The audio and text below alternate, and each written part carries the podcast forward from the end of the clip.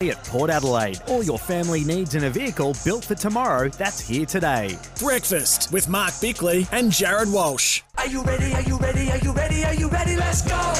Two minutes past seven on SEN SA Breakfast in Studio Lumo, powered by Lumo Energy SA. And shout out to our very good friends at Tyre Power.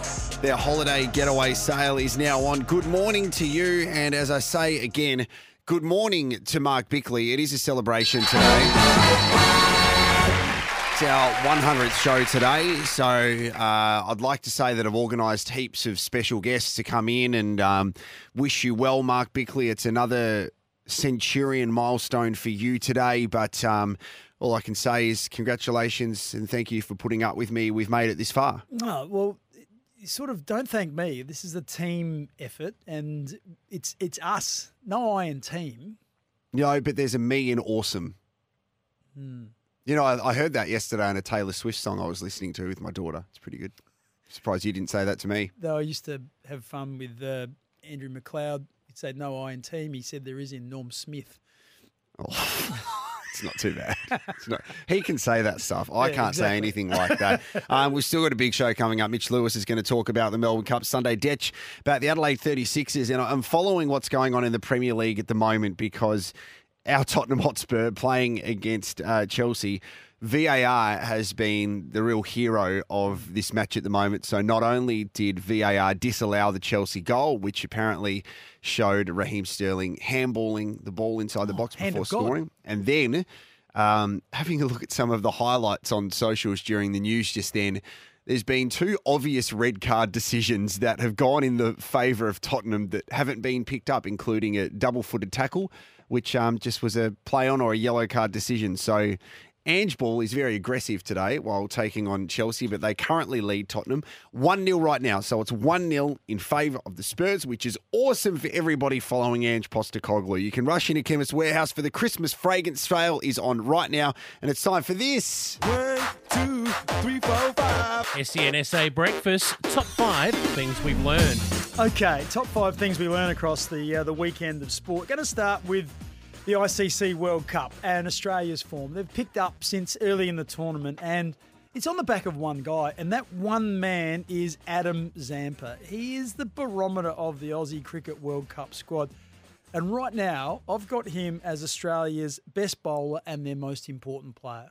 Big call. Do you disagree? No, I don't disagree with you. I was thinking about this last night. Adam Zampa, I think because of the way um, he carries himself with his demeanour, he's quite relaxed. He's a little bit quirky. Sometimes he's probably not taken seriously, but when he gets the ball, he constantly takes wickets, and he's been outstanding. Talked about his game on the weekend, his um, 10 overs that he bowled as the most complete game he'd played. I think he uh, only went for 20 runs. So he was very, very happy with that. So he's in really good form and really comfortable with where he sits. So that's uh, one thing I learned across the weekend. You've already mentioned this next bloke, Victor Wenbenyama. Is that correct? How do you say it? Wembenyama, Wenbenyama. He's played, is he five games or six games in? six games Six in. games in. And I'm going early on this. I'm already calling him a star.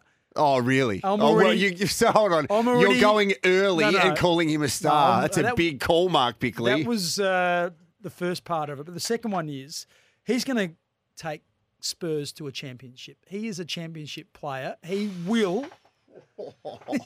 what is that? A, is that too big a statement? well, I personally think it's. Oh, unbelievable! Who's going to stop him? He's, he's six games in. teams will figure out how to play him. They will. Now, yes, he's really tall, Seven foot four. yes, but they will figure him out at some stage. And then that's his real challenge. I agree So, with so you. what are they going to do? Cut him off at the knees? Yeah, potentially. They could bring a ladder onto the court. Who knows? But I know what you're saying, and we spoke about this earlier in the Who's Making a Difference. Um, he will be one of the greatest players of all time Hmm. If he stays healthy. That's the biggest challenge. That's his biggest opponent is his health. Is it? Yeah. Hmm. So, so you mentioned before you made a comparison to LeBron James. You said he's going to be of that ilk. When LeBron got to his peak powers, Yep.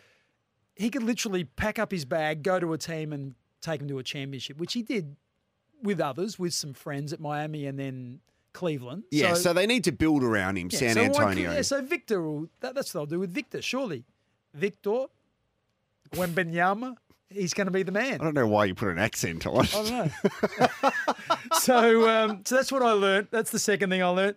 Third thing I learned was um, Henry Hunt picked a good time to find form. So, so basically, the Redbacks have had great bowling stock so far. Their top six has really struggled.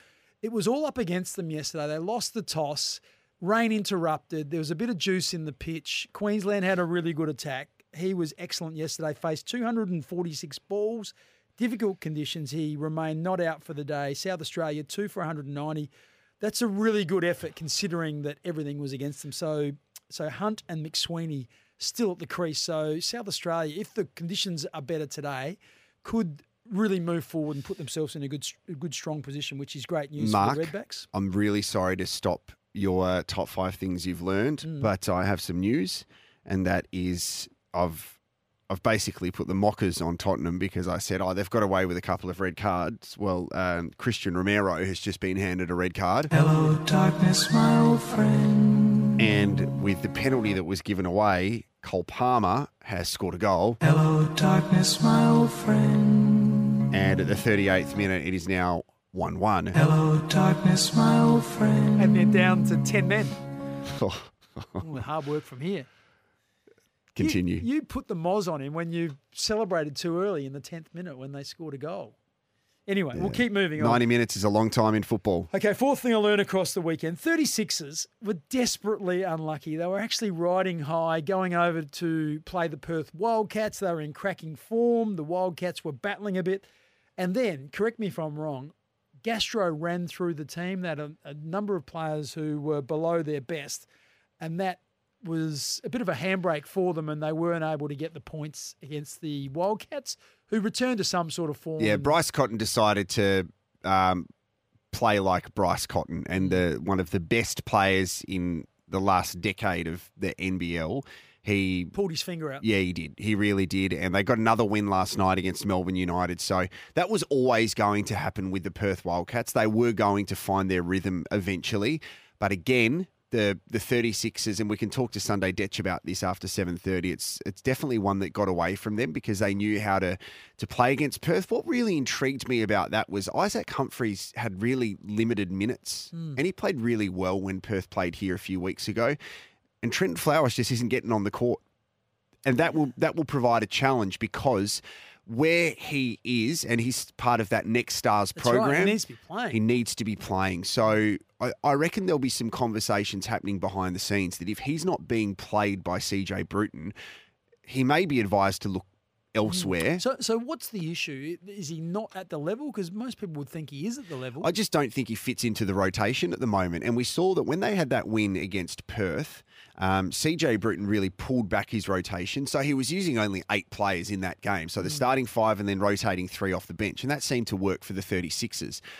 What that provides, though, is the conundrum for this Next Stars program.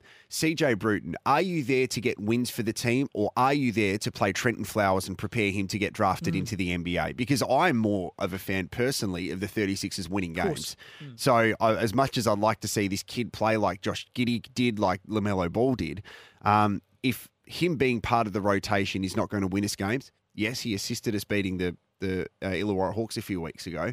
I back in CJ Bruton making that call, keeping in mind there'd be so many big decisions happening behind the scenes and so many people in his ear saying, play the kid. yeah, and if you decide, well, it's not sort of working out for us, I, I think it, sort of mutual. It'd be mutually beneficial to go for him to go to a club that does need his style of Yeah, player, where he will do that, and just let's just make that happen, as opposed to having the young fella sitting on the bench. Yep. Anyway, the last thing I learned over the weekend, AFLW Crows team. They are right now, I mentioned this before, they are in the box seat to host another grand final after Brisbane upset Melbourne.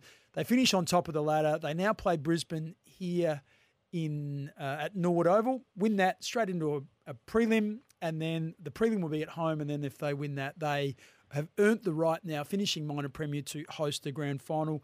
They play Brisbane, as I said. Brisbane have two players that are most likely going to miss. D. Heslop looking at a three-game ban sent straight to the tribunal, and, and Charlotte Mullins been has been offered a one-match ban. So whether she challenges that or not, but it potentially means that two really good players for Brisbane will be missing on the weekend. Adelaide, Matthew Clarke and his team just been a f another phenomenal season so far. You can rush into Chemist Warehouse for the Christmas fragrance sale, which is on now. Very nice five things you learned there, Mark Bickley. I reckon it's time we gave away some stuff. Hello. Hello.